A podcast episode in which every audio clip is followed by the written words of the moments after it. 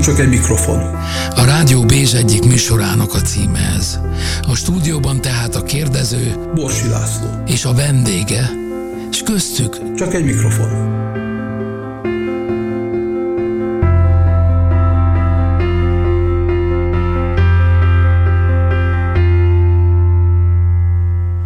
Szeretettel köszöntöm Önöket, ahogy megszokhatták már ebben a műsorban olyan vendégeket hívok, akik eh, egyrészt ismertek, vagy nem ismertek annyira, de mindenképpen értéket teremtenek. Mai vendégem Kerény Miklós Gábor. Szervusz Gábor!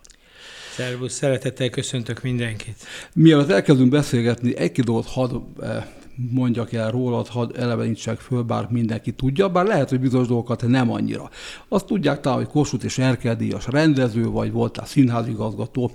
Mondtad azt, hogy Keró megosztó, Keró zseniális. Opera, operett, musical, a zenészín aztán legmarkánsabb, legfelkészültebb és legellentmondásosabb alakja. Majdnem elvitte a MeToo. Leváltották, meghurcolták, lemondott. De túlélte, nem adta fel, és visszatért. Mi adott erőt, hitet a válságos időkben? Erről is beszélünk majd. Keró kitartó, szívós. Talán, kevesen tudják, az asztalitenisz és a sakk válogatott múltja segíthetett a túlélésben, erről is beszélünk, majd már mosolyog. A sport mindenre megtanít ugyanis. Keró szigorú, kemény, ellentmondás nem tűrő munkamódszere legendás volt. De a siker enyhítette valamelyest a színészek, művészek fájdalmait. Ugyanakkor csapatot és sztárokat épített az operetben. Keró. Azt mondják, megváltozott. Máshogy látja már a világot, és máshogy is működik. Mint ahogy mindig másként látta az operett játszást is. Keró visszatért, talán véget ért a kanossza járása. Sokat dolgozik újra, tele van bemutatókkal és tervekkel. Egyőre főként vidéken és határokon túl, de már Budapestre is visszatért. A közönség úgy tűnik visszafogadta, hiszen a tehetsége, szakmai tudása mit sem kopott. És a szakma? Hogy élte meg az elmúlt éveket? Hol tart most gondolkodásban, munkában, emberileg, szakmailag? Izgalmas egy óra következik. Ez Keró órája. Szóval még egyszer szeretettel köszöntelek. Kezdjük ott, hogy hogy élted túl, nem akarok belemenni ebbe a MeToo-ba. Hogy élted túl? Volt, aki nem élte túl. Az én életem tele volt mindig is hegyekkel, völgyekkel, ez nem volt egy egyszerű élet eddig, és én azt gondolom, hogy itt, itt egy olyan kataklizma gyanús mélypont volt, amit, amit túlélni ez egyszerűen kötelesség volt. Felelősség is és kötelesség. De azt nem lehet tagadni, hogy nagyon-nagyon sokan segítettek. Tehát azért nekem van három gyerekem, és vannak barátaim, nagyon-nagyon sok barátom, nagyon-nagyon sok támogatóm, nagyon-nagyon sokan, akik, akikkel én együtt dolgoztam, és akik, akik, akik nagyon mellettem álltak. Mivel tudtak segíteni? Azzal, Hogyan? Azzal, hogy biztattak, hogy mellettem álltak, hogy tulajdonképpen az, amit végül is, hogy mondjam ezt nagyon kulturáltan, amit rám szórtak, annak a 99%-a nem volt igaz. De volt egy olyan stílusom az életemben, és amiről most nagyon klasszul beszéltél, úgyhogy izgalmas volt hallgatni, ami miatt nagyon sokan ö, tulajdonképpen nem szimpatizáltak velem, sőt mondhatom azt, hogy haragudtak rám. Igen, és féltek, és, féltek, és féltek is tőlem, és igazából véve valószínűleg nagyon sokakat meg is bántottam. Most, most azt kérdezi valaki, hogy itt újra kezdem, én másképp csinálnám, erre nem tudok válaszolni, mert olyan volt a helyzet, hogy egy igazgatónak dönteni kell felelősséggel, egy rendezőnek is.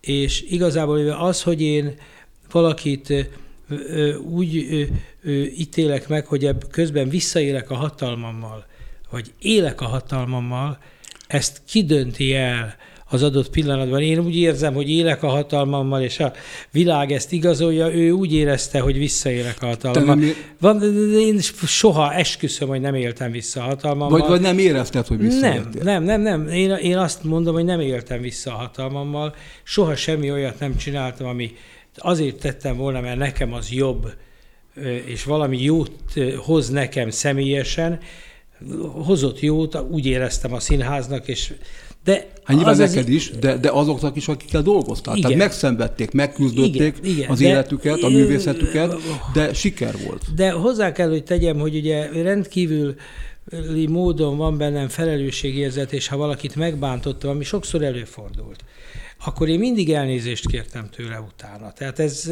valóban már több nyilatkozat volt erről, Janza Katika is nyilatkozott, de Siló Pista barátom mondta nagyon pontosan, hogy hát kedves Keró, az az igazság, hogy te nagyon udvarjas vagy, és persze, ö, ö, iszonyatosan csúnyán megbánsz valakit 80 ember előtt, és utána kimentek, és a büfébe három ember előtt elnézést kész. Azért az nem ugyanaz. és ebben neki igaza volt. És Ezt a, akkor nem gondoltad át? Nem, mire? Vagy, ne, vagy nem, a ilyen, nem ilyen, ez nem, így, a... nem így működik. Tehát az én, benne vagy egy munkában... ha én megbántok valakit, vagy megbántottam valakit, annak mindig volt oka. Tehát én nem azért bántottam meg valakit, mert meg akartam alázni, tehát azt azért le kell szögezni, hogy a Budapesti Operettszínházban azok az asszisztensek, akikkel én dolgoztam, azokkal éveket dolgoztam.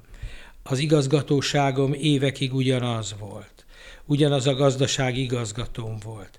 Tehát nálam nem álltak föl az emberek. De még a színészek is nem, hát nem, Így van, nem állt, nem állt föl senki. Tehát az én nálam nem, nem hisztériás dükkitörés nem arról szólt, hogy én most úgy, úgy megaláztam és úgy megbántottam, hogy hosszú távon. És nem, ez egy adott pillanatban valamit el akartam érni. Ez egy kérdéses dolog a színészetben és a színházban, hogy mindenki el akar menni a korlátaig. Vagy azon túl is akár. De a korláton túl is mindenki el szeretne menni, de már nem tud.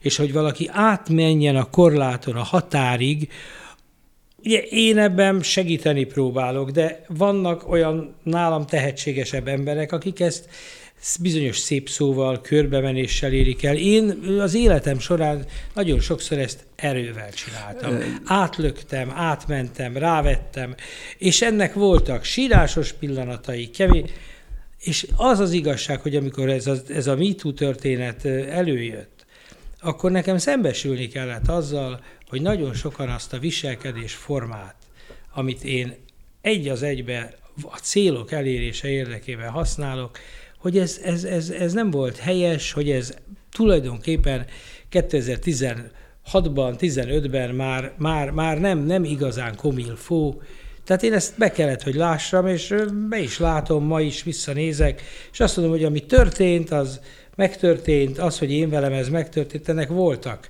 jogos indulatai, nem a vádak, azok nem volt, de ez nem, nem érdekes.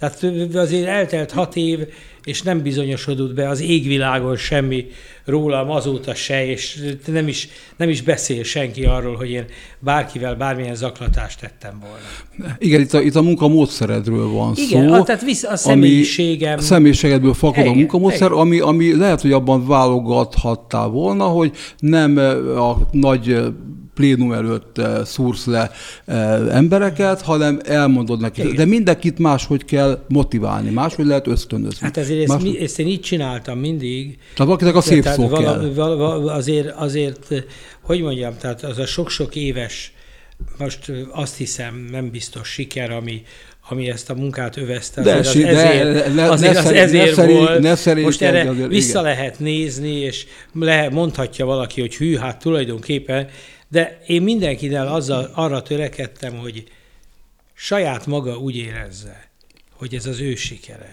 Én senki elé oda nem, a, nem álltam a, a pályám során, és nem akartam bebizonyítani, hogy te csak azért vagy, mert az én gépem. Soha ilyet nem volt bennem. Rengeteg embernek próbáltam abba segíteni, hogy keményen, erősen, pontosan önmaga lehessen. Hát most én é, itt tartok, és, tartok. És szerintem nagyon sokat köszönhetnek neked ilyen szempontból, mert ezt tároltad is a, a játékosaidat, a színészeidet. Na innen folytatjuk, hallgassuk meg az első rendezéséd egyikét, a nagyon nagy sikert, Miss Saigon 94-ből, American Dream, Kaszás Attilával, Amerikai Álom.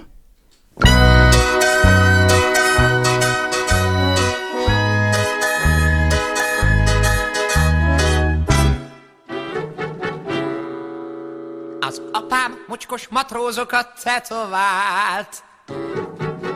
A nagy harramit anyám fog ki, hiába várt. Ő árulta a testét részeg mámorban. És én vittem a sok kanos mösziőt a kunyóba. Eladni anyát, ez gáz, s bár tárföntől bűzlött a ház, félig sem volt franciás.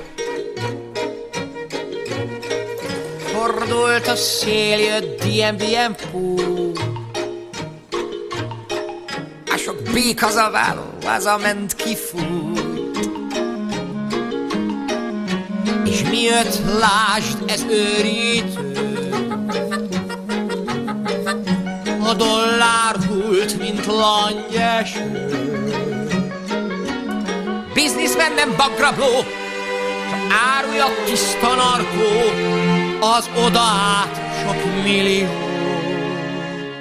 Szárjankónak túl jó vagyok, Ó, hogy unom a sok korbálkodást. Tér kell, ahol kinyújtózom, csak a nagy víz tart el nagy cápát. Legyek jenki, álmom ennyi, csak Amerika az igazi. Mit súg az illatos szél, a nagy álom hív.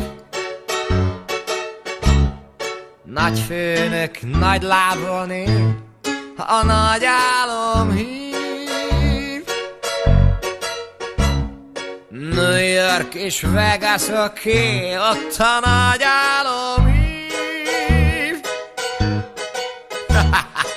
Hány édes csoki tündér, vidd az ágyadba minden. Nagy szerencséd,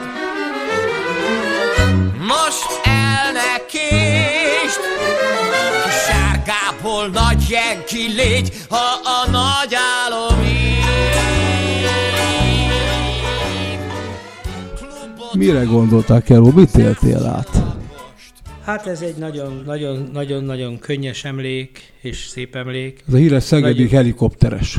Igen, hát ez a, a Miss Saigon, nem igazából nem a Saigon miatt, ami hát egy nagyon tényleg híres előadás, mert egy valódi helikopter szállt le ö, ö, Szegeden, és ö, ö, ez egy különlegesség volt, és maga a nagy hírű ö, producer Cameron McIntosh idejött, megnézte az előadást, és azt mondta, hogy ez a legjobb Miss Saigon előadás, amit ő életében látott, pedig látta ezt New Yorkba, Londonba, és azt hogy ez hihetetlen, és a Tádét, Kaszás Attilát el akarta vinni, két évig tanították őt angolul, míg végül úgy döntöttek, hogy mégsem elég, hát a, kiejtés iszonyú, meg a szakszervezet tiltakozott, ugye a Kentaurt elvitték ennek alapján tervezni, a Csengeri Attila és a Sasvári Sanyi ennek a, ez, ezután turnézták végig Németországot több éven keresztül. Sőt, a bíró ezt ugye 16 évesen itt mutatkozott be. Tehát nagyon-nagyon-nagyon sok ilyen emlék, de azért ami igazán ebben most engem megkönnyeztet, az a, az a Kaszás Attilával való kapcsolat, ami tényleg egy egészen különlegesen jó kapcsolat volt. Ugye megcsináltuk a Saigont, talán a következő évben egy Dorian Gray-t csináltunk, ami ö, Angliában, ugye Bárkonyi Matyinak a Glasbury Theaterben. Darabja. Igen, nagyon-nagyon nagyszerű volt benne Tá- Attila, és ugye együtt csináltunk egy fantasztikus gálaestet Vilniusban, ahol István a királyból énekelt, és tulajdonképpen még két fantasztikus munkánk volt, az egyik a Valaki forrón szereti az Operett Színházban, ami a, annak idején a, a legjobb zenés előadás díját, meg kritikáját, meg mindent ért el. Maga Koltai Tamás vitte mennyekbe, ami nem volt jellemző akkoriban egy zenés darabról, és tulajdonképpen hozzáfűződik az egyik kedvenc prózai rendezésem is, Melyik? az ifjúság édesmadara Bizony. amit Béres Ilonával és, és, és vele és, és Csurka Lászlóval és Aux Évivel csináltam az akkori Nemzeti Színházban, és egészen fantasztikus előadás volt, ahogy, ahogy At- Attila ez- Tádi ezt játszotta, ugye a végén az a figura, akit ott játszak, összecsavarva mesztelenül dobják a szemétre, és egészen velőt rázó előadás volt. Igazából véve, ez hozzá kell tennem az előző etaphoz az én ellenem való kifogásokról kapcsolatosan, hogy igazán komoly, jó színészekkel, akik nagyon bizonyítottak a pályán, soha semmilyen gondom nem volt. Tehát Tádéval hangos szavunk nem hangzott el, Béresi Cával szintén nem. Tehát, és a, a, az egész kapcsolata, tehát ez iszonyatos érzés, hogy nincs közöttünk. Bizony, hiányzik nagyon, mint hogy nagyon sokan hiányoznak egyébként, sajnos egyre többen. Ha már amerikai álom, meg egyáltalán álom, a magyar álom, a te álmod. A te álmod nem zenész színház volt annak idején.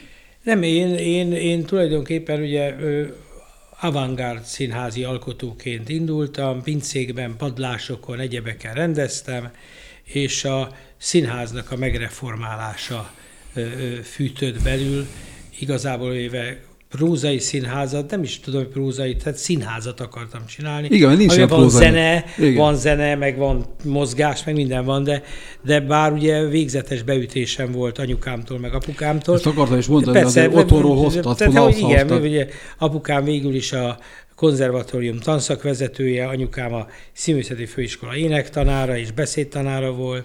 Sőt, a felmenőit között is voltak. Hát, hogy ne. Az, én, az, az, az, igen, a nagypapámnak az édesapja volt az aradi főkántor, aki akkor az egész európai főkántor volt. Tehát ez külön, és volt nem egy, kis hang. Nem kis hang, és volt egy énekesnő, unoka testvér is, és hát apukám könyvéből mind a mai napig az éneklés művészete és pedagógiája, ebből tanulnak a Zeneakadémián, mind a mai napig. Tehát, tehát én nekem volt énekes beütésem, meg zenész beütésem, de én ezzel szemben tüzön vizen át színházat akartam. És Miben akartad megújítani? Miben akartál mást hozni annak idején? Mert ugye itt most a 80-as évekről beszélünk, ugye? Durván. Hát azt kell, hogy mondjam, hogy a 60-as. 60-as, 70-es. 60-as, 70-es évekről beszél. Én azt gondolom, hogy... fiatal egy, vagy még egyébként. Igen, ez nagyon izgalmas történet. Egy a színház rendezésnek vannak különböző stációi, ahogy egy darabhoz közelítenek. Tehát én azt szoktam erre mondani, hogy, ez, hogy az előadás, az generáció, különböző generációs előadás jön létre, ahogy közeledik a rendező a darabhoz. Tehát, hogyha le van írva, hogy hogy kell, mi van abban a darabban, hogy kell, stb., és az egy az egyben, nem Shakespeare, egy az egyben valaki azt megcsinálja, akár Shakespeare-t is, és létrez egy úgynevezett első generációs előadást, akkor abban megszólalnak a szövegek, de nincs a szövegek mélyén semmi, és igazán nem derülnek ki a szituációk. Ha valaki ezt komolyan elkezdi elemezni, hogy ez miért is született így, miért, mi ennek az értelme, milyen mélységei vannak, milyen emberi szenvedések vannak ebben, akkor, akkor születik egy úgynevezett második generációs előadás. És a, akkor, amikor én ez a, ebben a korban nagyon sok ilyen második generációs előadás született, sőt mondhatnám, hogy csak ilyenek születtek. És voltunk egy csomóan, akik azt gondoltuk, hogy ennél érdemesebb még egyel mélyebbre ásni. Tehát megtalálni azt, hogy ezeknek a gondolatoknak mi a mai üzenete. Hol van ennek a mai aspektusa? Hol van az, hogy én benne a nézőtéren nem csak egy történetet látok, amiben látom, hogy mi történik és hogy, hanem egyszer csak azt érzem, hogy a saját életemről szól, és olyan mélységeket rak össze, és olyan felfedezéseket tesz, amikre eddig lehet, hogy a szerző se gondolt hiszen a szerző leír egy örök darabot, és az, hogy abból mi születik igazán, az a rendező és a színészek munkája. Tehát ebben a harmadik generációs színházban hittem, amihez egyébként az a generáció, aki, aki tulajdonképpen ez előbb-utóbb érvényesült, tehát a Babarciék, a Sertamásék, Székely Gáborék is. A híres kaposvári vonulat. Híres kaposvári vonulat is hittek. Én ennél egyel ö, expressionistában, látvány színházasabban képzeltem akkor ezt. Tehát ugyanezt gondoltam, de azt gondoltam, hogy ennek el, meg kell érinteni a közönséget, és ennek hatás, hatása kell, hogy azért, legyen. Azért, bocsássuk, az egy mara halála Vagy, hát ez egy vagy különleges, egy, az vagy, volt a különleges egy, csúcs, a mara. Igen. A, a, igen. a Ácsi Jancsi marája. Az, az egy a, különleges a, csúcs a, volt. A látványban is, bár nem a mostani látvány, ugye, de a mondani valója, ami, ami, ami gyakorlatilag, ugye akkor a sorok között kellett olvasnunk. Igen, de ez Te ezt akartad továbbfejleszteni. De a, a, a, ennek a harmadik generációs színház rendezésnek pontosan az a lényege, hogy a sorokon túl lévő dolgokat kell tudni megrendezni, amiket már csak azok az alkotók tudnak, akik ezt létrehozzák, és azok közölnek valami pluszt. Ezt tette meg, ez nagyon tipikus a példa, Igen. ezt tette meg a Jani a, Me- Meg a Mester és Margarita például, Igen. ami szintén fantasztikus igen, előadás igen, volt. Vagy ez volt idején. a, a, a, a, a Bambininak is a szándéka ugye Győrben, és a, a Igen. hát ez egy Meg nagyon... Szolnok is ugye a... Igen, igen, igen, igen. igen. Csiszi rendezett, akkor egy izgalmas magvetet. Bizony, bizony, Ami egy, bizony. tehát ez egy, ez egy világ volt, amihez én oldalról úgy csatlakoztam abban idézőjelben, mondom, hogy egyel, hogy a számomra a látvány és a, a, a hatás, az uh-huh. nagyon fontos volt akkor is. Ezt ha most itt kimondom, akkor látom, hogy ez bizony a zenés színház fele valamennyire visz, mert Nem én adták. igazából olyan nagyon keményen abban szeretnék hinni, ma már feltétlenül, hogy rettenetesen fontos a gondolat, és rettenetesen fontos a, a létezés igazsága, de az is nagyon fontos, hogy ez sok emberhez eljusson. Na erről beszélünk majd, folytatjuk. Eh, Te válogattad az eléket. Ez Ezt azért mondom, mert most következik egy olyan dal Edith Piaftól, aminek a magyar cím az, hogy nem bánok semmit sem. Hallgassuk bele. Non,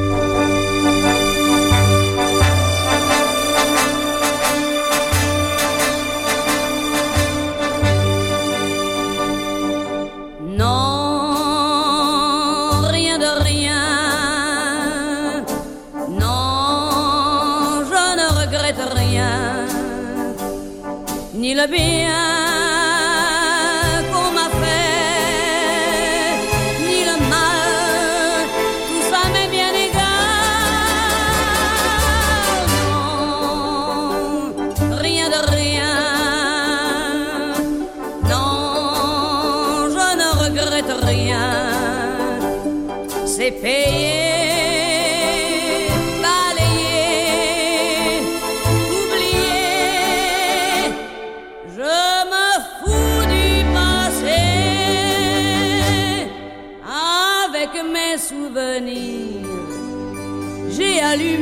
feu, mes chagrins, mes plaisirs.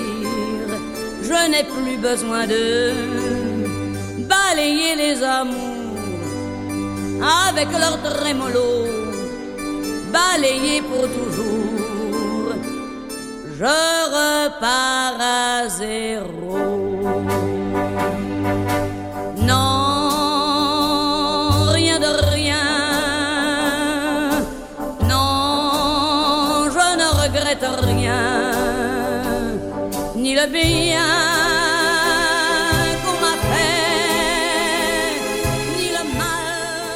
Nem illik rá beszélni, de Kero annyira átélte ezt is.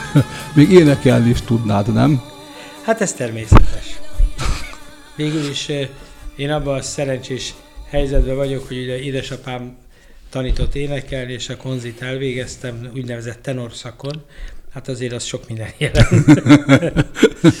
De valóban nagy előny, hogy, hogy, hogy a zene bennem is ott van, és hogy részint elő tudom mutatni, részint nagyon tudom értékelni. Nem akartál színész lenni? Énekes lenni? Én színész akartam lenni. Én elmentem a felvételire, és a harmadik rostán kiestem. És Ki volt az, aki? másnap találkoztam, másnap találkoztam a, bementem a főiskolára, megnéztem egy vizsgaelőadást, ami nagyon jelentős volt az életemben, sokak életében volt jelentős, ez az Egy szerelem három éjszakája. Hát az első magyar musical gyakorlatilag. Igen, igen, Szinetár Miklós rendezte akkor. Hubai Miklós. Nagy, nagyon nagy, Blaskó Petivel, Verebes Pistával, nagyon, nagyon jó előadás volt, és ott, ott szomorkodva néztem, és ö, megállított a rektor, a nagyhatalmú rektor, a Várkonyi Zoltán, maga. Szóval tegnap felvételiztél. Nem igen, nem sikerült. Nem, nem. Hát mert te így nem lehet, így nem lehet, nem lehet ilyen felkészületlenül jönni. Igen. Hát te Rómeót hozol, meg Oresztészt hozol, meg neked vidám figurákat kell hozni, te egy helyes kis figura vagy, egy kis mókás valami, tehetséges vagy, gyere el, jövőre fölveszünk.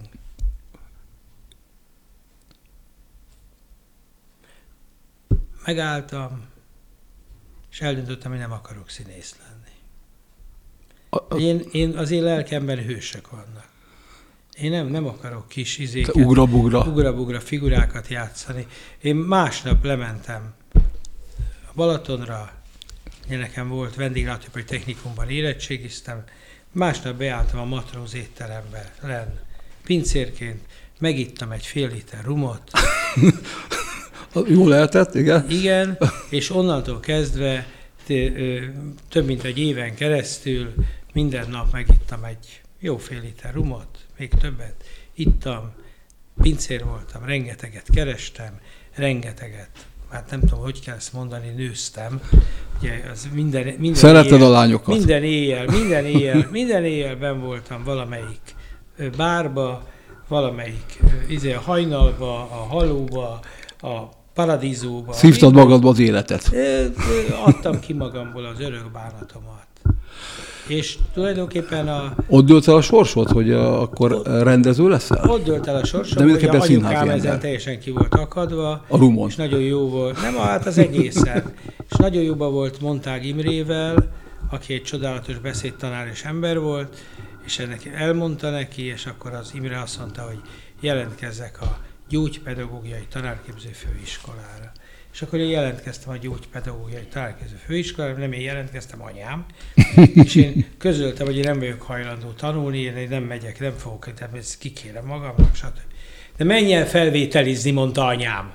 Mondom, jó, elmegyek felvételizni. Elmentem felvételizni, kicsit málé voltam, de hát legyünk őszinték, az izmám, felejtem, az izmusokból kérdeztek, magyar irodalom, hát ezt oda-vissza tudtam.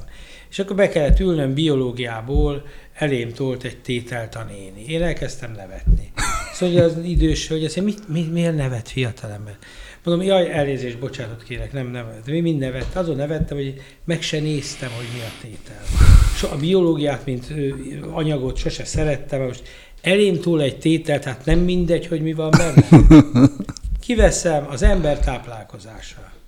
Na most én táplálkozás élettamból a vendéglátóipari technikumban érettségiztem. Meg volt, igen. És volt egy ötös érettségim. Tartottam egy akkora előadást, mint ide Iharos Berény.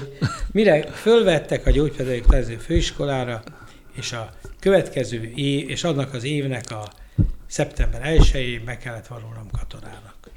És amikor bevonultam katonának, tettem egy fogadalmat, hogy most egy évig nem iszom, mert ez így nem megy tovább, meg is tartottam. Ott nagy dolog egyébként. megtartottam, még szilveszterkor sem kortyoltam, megtartottam, és ott bekerültem a kultúros őrnagyhoz, mindegy, ki, kiharcoltam, hogy oda kerülök, ez én dolgom volt a Kiss Club takarítása, valamint zenéket sugároztam a Rádióztál. Rádióztam, igen, rádióztam, és a Kiss Clubban volt egy könyvtár, amiben rengeteg rendezéssel kapcsolatos könyvet találtam, valamint lehetett rendezni egy irodalmi színpadi műsort ott a seregbe.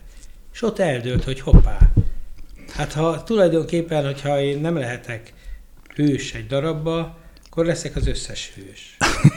És így lett a Megoldottad. rendező, mert a rendező végül az összes szerepet bírta. Ez így van. E, Egy mondattal vissza kell térek azért az előző dal címére. Ezt nem véletlenül választottad nyilván. Nem bánok semmit sem. Ez egy életfelfogás. Tehát az, hogy nem bánok semmit sem, és nem adok fel semmit, ez, ez egy életfelfogási kérdés.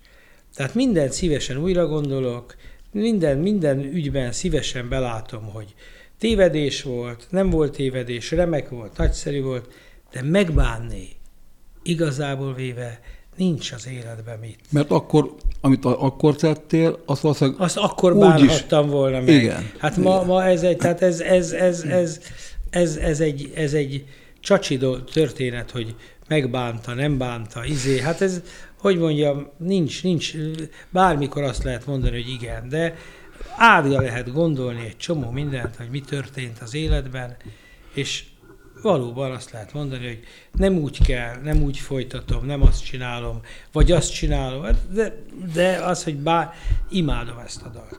Két mondat, Nana Gyöngy, fantasztikus egyébként, és hogy Piaf el, előadja. Éppen arról beszélgettünk itt a zene alatt, hogy ki lenne ma Piaf. Ugye Kutvölgyi volt zseniális Piaf.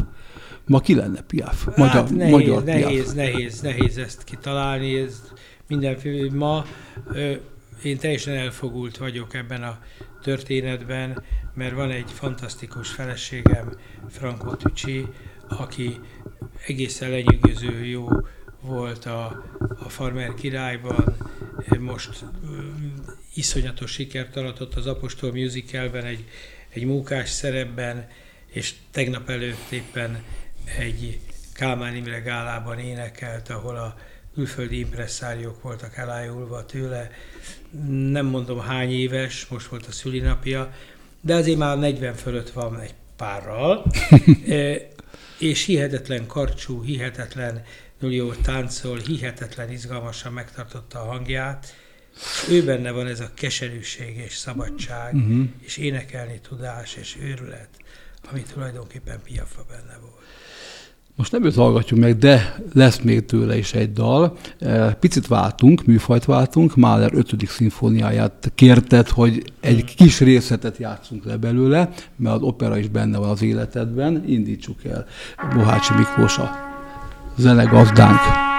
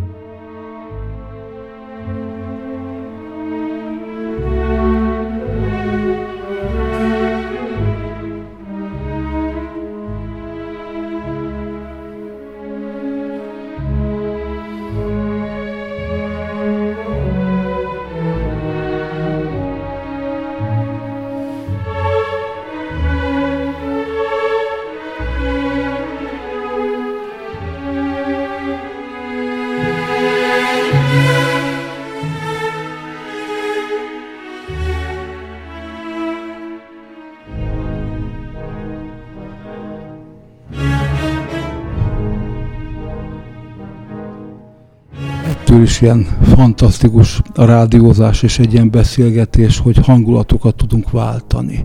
És ahogy nézem az arcodat, ezt is átéled és vezényelsz. E, fantasztikus.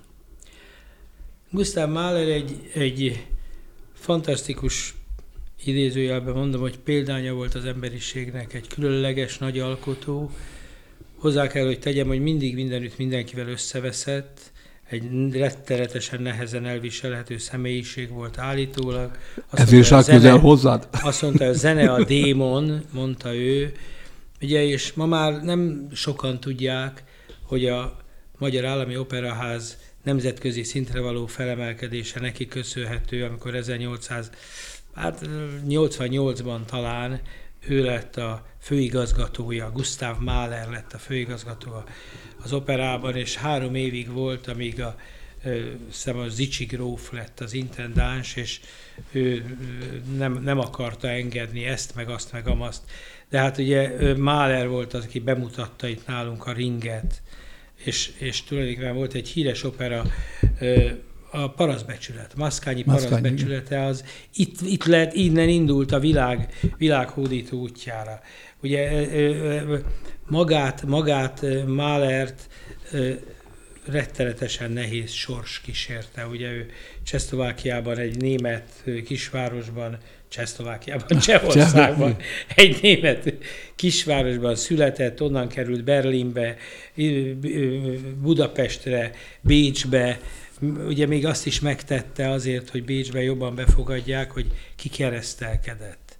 De ez ennek ellenére nem, nem hatotta meg az ottaniakat, és a származása miatt, meg az erőszakossága miatt rettenetes mennyiségű támadást kapott, akkor ki- kiment Amerikába, ugye, és a New Yorki Metropolitannek lett a, a, a főzeneigazgatója, és a híres mondása, azt mondják hogy hát ugye arra, m, drága Mahler mester arra felkészült, hogy ez egy sokkal gyengébb zenekar, mint, mint a Bécsi volt. Azt mondja, Nincs rossz zenekar, csak rossz karmester. Jó. Te viszont rendezőként az operában is letetted a névjegyedet, több mint tíz éven keresztül. Igen, én tulajdonképpen igen, 90-től 2000-ig, amíg az Operett Színház főigazgatója nem lettem, addig én ott voltam rendező, és nagyon sok szép dolgot sikerült ott csinálni. Faustot, a Mózes, az, ez az életem egyik kedvenc operája, amit a nagyszerű Gardellivel csináltunk, egy olasz, csodálatos olasz karmester, és Ajrézer Csaba volt Mózes, de a Don Carlos is egy nagyon nagyon izgalmas előadás volt, azóta is emlékszem rá, Kovács Kolos volt maga Fülöp király, és ö, ö, nem, nem volt összetűzésünk, tehát jól dolgoztunk, mondhatnám én, de azért amikor bement a televízióba nyilatkozni, és megkérdezték tőle, hogy milyen lesz ez az új Don Carlos, azt mondja, hogy sportos, sportos, mondta, és de nagyszerű lett benne, nagyszerű lett benne, de hát valóban az én Fülöp királyom nem ült egy karosszékben, és nem egy karosszékben énekelt, hogy majd alszom én, ha véget ér e kín, hanem, hanem, hanem tulajdonképpen gyötrődött hajnalban azon, hogy majd alszom én, a vége, tehát tulajdonképpen úgy, úgy gyötrődött, ahogy igazából véve egy mai ember gyötrődik. Én Várkonyi és úgy rohan. volna egyébként. Várkonyi helyében fölvettelek volna ezzel a hanggal. Na, igen. Én, hogy mondjam, ő akkor nem zenés színészeket képzett. Én, én a, a hangom az sokszor segített. Hát előfordult musicalekben többször, hogy annyira berekedt az énekes, hogy nem tudta, és akkor előfordult, hogy én a takarásban, a mikrofonban én énekelek, és ő tátog, illetve ez nem fordítva van, ő pontosan artikulál, és én akkor rá tudok adod a hangot, énekelni. igen. Úgyhogy ez, ez többekkel előfordult. Nem akarok neveket mondani, de komoly énekesek is bezsebeltek gratulációt, hogy milyen jó volt a És produkció. te, te háttérben meghajoltál. Igen, igen, igen. És élvezted a igen. sikert. Hozzáteszem, hogy azért is, mert rettenetes, ez egy adomány, hogy ebben, ezekben az esetekben abban a stílusban adom a hangot, ahogy látom, hogy ő képzi. Mm. Tehát ez nagyon izgalmas dolog. Opera, operett, musical. Melyik a leginkább köze a szívedhez? Ugye itt te sokat járkálsz a három műfaj között. Egyformán szeretem mindegyik. Mi izgat úgy egy-egy mondattal az egyes műfajokban? Ez egy ö, furmányos kérdés. Nem a műfajok izgatnak. A egyes darabok izgatnak, és tegen az izgat mindig, hogy a zene és a szituáció, a gondolat, és az, ami nekem erről eszembe jut. Ez a három dolog hogy találkozik. Mert ez az igazán izgalmas.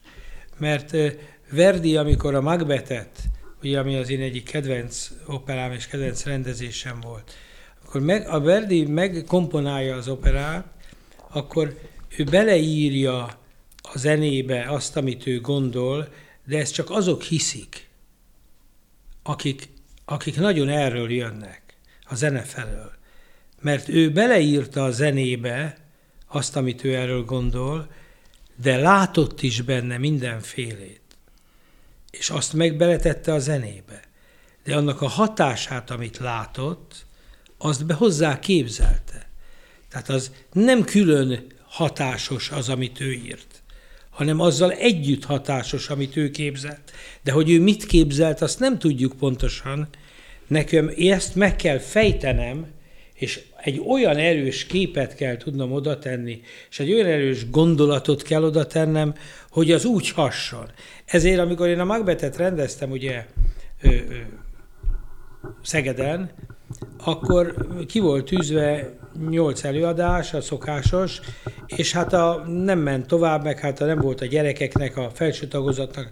És mondtam, hogy nyugodtan tegyük bele.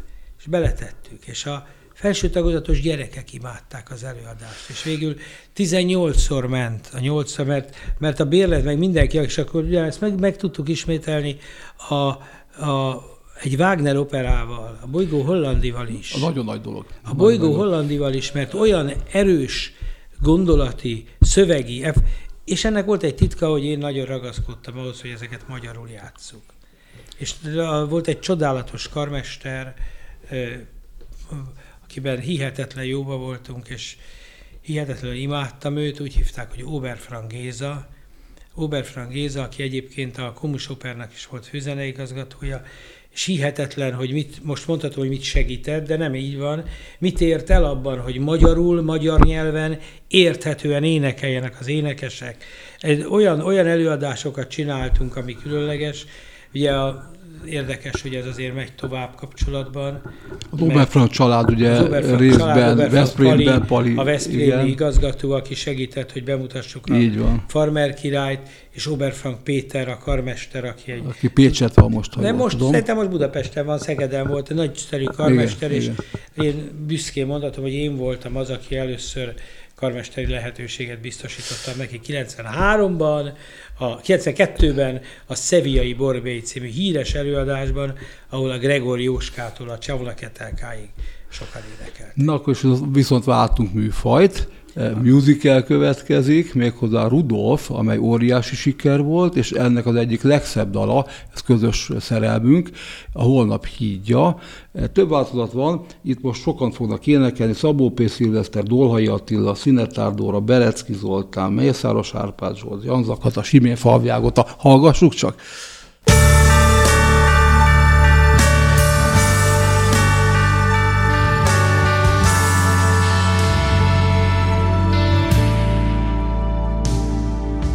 a fényt, amit csillan a jövő kapuján. Mennyi terv, mennyi ötlet, mennyi új tudomány. És ez a holnap már minden egyes emberé, nincs lánc, nincs éjhalál. Itt a hídon a holnap, s kitárul a láthatás.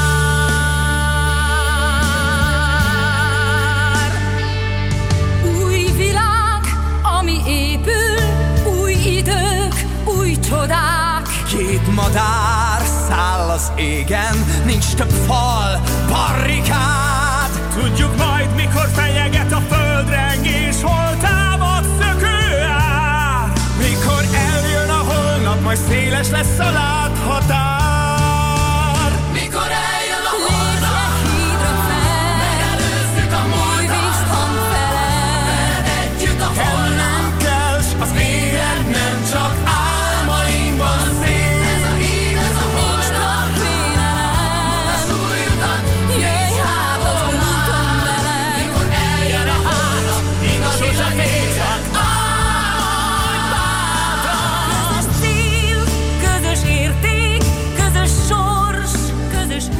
fantasztikus dal, óriási siker volt.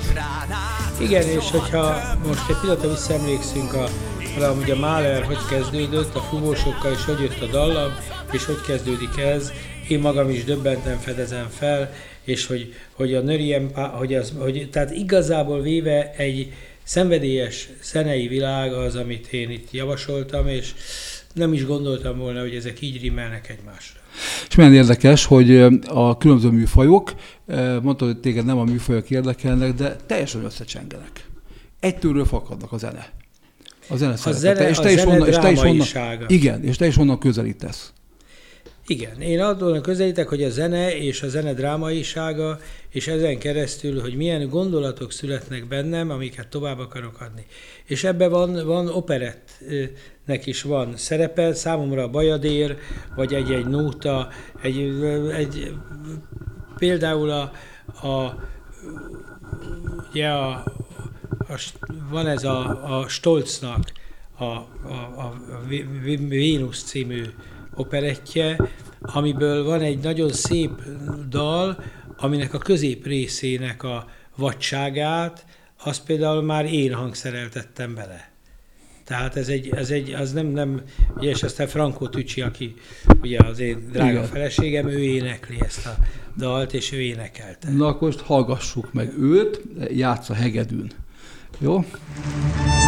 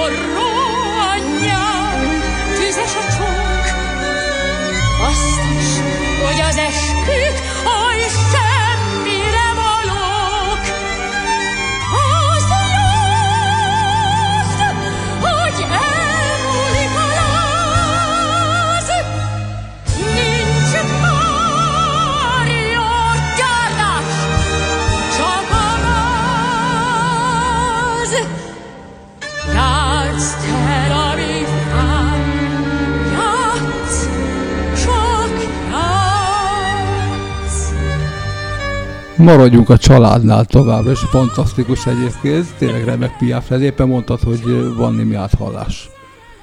Az az igazság, hogy mm, itt is csak azt lehet hallani, hogy olyan szenvedélyes érzelemmel gazdag éneklést hallunk, ami igazából véve a Tádé is csinálta Igen. Saigonban, amit Piaf, tehát igazából én abba hiszek, hogy a személyiséget csúnyán szóval mondom, szinte széttépve kell föltálalni a közönség számára. És akkor, akkor egy olyan, olyan hatást érünk el, hogy egyszerűen összeölelkezünk és összeolvadunk azokkal. Hát ez erről szól, azt Hát, gondolom. ö, ez a igen. legtöbb, amit adhat a zene. Igen, de azért én nagyon sok színházi előadásban látom, hogy a zene egy szépelgő valami, hogy az a fontos, hogy szépen szóljon, szépen, ugye most jelen pillanatban vannak, akik az operettet úgy képzelik, hogy azt úgy kell játszani, ahogy megírták. Az operetnek az a, lé- a, a, az a úgy, úgy kell formálni, mert a, azt tudta a zeneszerző, hogy milyen tempóba akarja, nem tudta. Az a zeneszerző akkor egy kor színházi ízlésének megfelelően írta, és gyakorta tíz év múlva megváltoztatta az operett szerzők, mert az operett szerzők együtt lélegeztek a darabbal. És te átírod a szöveget is. Hát épp, de nyilvánvalóan muszáj is át, nem, nem írom át a szöveget, újra fordítom. Új- igen. Hát a, a, ma, ma ugye Shakespeare ö, ö, ö, nek van ugye egy csodálatos darabja, ugye a Szent Iványi Álom. Van egy csodálatos fordításunk, Arany Jancsi csinálta. Zseniális. Olyan, Az. olyan mint Igaz, arany- a a, a, a legnagyobb, csúcs. tehát igen. Ki játszik ma aranyfordításban? Nem abban játszuk. Meg micsoda, Mert- micsoda szöveg? Gyönyörű szöveg, de egy 19. századi mesedarabot csinált belőle, ami egy vad, kemény, ö, ö, őrült és állati darab. Ma a Nádasdi Ádám fordításba játsszuk, csodáljuk az Arany János, de Tehát a kornak megfelelően át le kell fordítani. Száz évvel ezelőtti poénokat ki akar ma hallgatni? Ez az operett halála. Jó, van neked egy remek operett énekes színjátszó fiad is, a három gyerek közül. Máté, most tőle hallgassunk meg egy dalt, aki egyébként zseniális, tehát nem azért mondom, mert itt tűzfelem az ember, de egyszerűen fantasztikus a srác, tehát egy Rátonyi, egy Latabár, nem tudom, veszett el, és, és ő maga Kerényi Miklós. Máté. Két örvény szakítja szét a szívem két örvény. Két női géz, igen, az egyik tisztaság. Szemébe szép család reménye vár. Két örvény, halálos bűne vihar. Két örvény A másik mást akar, vadító szenvedély. Gyönyört és két ígér száz éjjen át. Ez őrültség, másé az és a nappal nincs kétség Ördöggel küzd egy angyal föld és ég. Harcol ma bennem az állati vágy és egy szép házasság. Két örvény, két női arc az egész két örvény. A testi vágyig és szeretnek ők és én. Imádom mind a két gyönyörű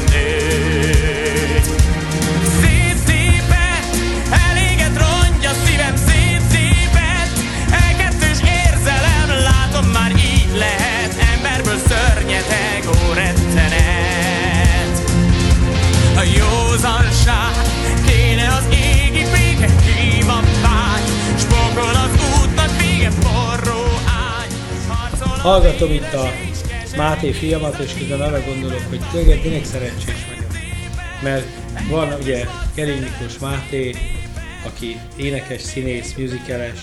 Azért, Kerény aki te Miklós- szerettél volna. Igen, van a Kerény Miklós Dávid nevű fiam, aki azért mégis az operaház magántáncosa, és most már, elv, most már koreográfus is, meg balettmester is, és most a lányom, a Kerényi Tünde Sárát épp most vették föl rendezői specifikációra, Színművészeti Egyetemre, Gratulálunk. és közben van egy, van egy nagyon-nagyon jó barátom, Somogyi Szilárd, aki rendező, van egy, van egy klassz feleségem, Frankó Tücsi, aki csodálatosan énekel musicalt, operát, operettet, és van egy, szinte mondhatom, fogadott fiam, Pányik Tamás, aki meg a, a Sackának a vőlegénye most már az asszisztensem, hogy 8 évig, és most átigazolt, és a Sacinak a vőlegénye, ő pedig rendezőszakra, nappali rendezőre jár a Vinyánszki Attilához. Tehát én boldog lehetek, hogy ilyen körbe vagyunk együtt. Kero, egyetlen kérdésem ugye a végére. E, Visszataláltál a helyedre? Visszafogadott a szakma? Hogy érted? Közönség visszafogadott. A szakma? Én sosem, fog, sosem foglalkoztam ezzel, és a szakma igazán engem sose fogadott se vissza, se előre. Én mindig egy kicsit kívül voltam attól, hogy, hogy, hogy, hogy zenés rendező voltam, hogy a zenés színházba hiszek, és abba, hogy úgy hiszek a zenés színházban, hogy azt gondolom, hogy az egy komoly színház és gondolatokat közvetít. És nem úgy hiszek, hogy én most szórakoztatni akarok csak. És ez sokakat kicsit irritál, mert vetélytársként jelenek meg, mint valódi színházi alkotó. Tehát visszatértél a színházi életbe. Bizakodjunk, hogy elmondhatom ezt. Sok sikert hozzá, és a végére azért meg a Farmer királyról egyetlen mondatot, amit most meghallgatunk, egy picit belehallgatunk. Ez most nagy sikerrel megy. Szépség és bánat, mint felhangzik rajta. Jó kezd meg bánat, egy hurra járnak Ebben a dalban a holnap dalol Jó kezd meg bánat, egy hurra járnak Ebben a dalban a szívem dalol Aki ezt viseli, az mentő. Már férfiak Kero, nagyon szépen köszönöm, hogy itt voltál velem az elmúlt egy órában és a hallgatókkal. Öröm volt veled beszélgetni, jó látni újra, hogy ambiciózus vagy. Sok sikert kívánok! Én is mindenkinek, aki ezt hallgat. Mácsi Miklós hangmester kollégámmal együtt. Búcsúzunk önöktől, legközelebb két hét múlva jelentkezünk ezzel a műsorral, a musical hangjával pedig jövő hétfőn 6 óra és 7 óra között. Minden jót, viszontlátásra! Jöjj, táncolj, szabad az a tánc Nincs jobb nálad, bemúl a lábad Ide kanyarintod, hogy ez szár Nincs ügyesebb nálad, emeled a lábad Tánc köszöntse, hogy ez sikse, forog az a ritke, repül is a lábad, hopszassa. Beszakad a földi, leszakad az égi, lesz ma még, hogy ez szaj... Amikor két ázott madár egymásra végre rátalál, s repülnek együtt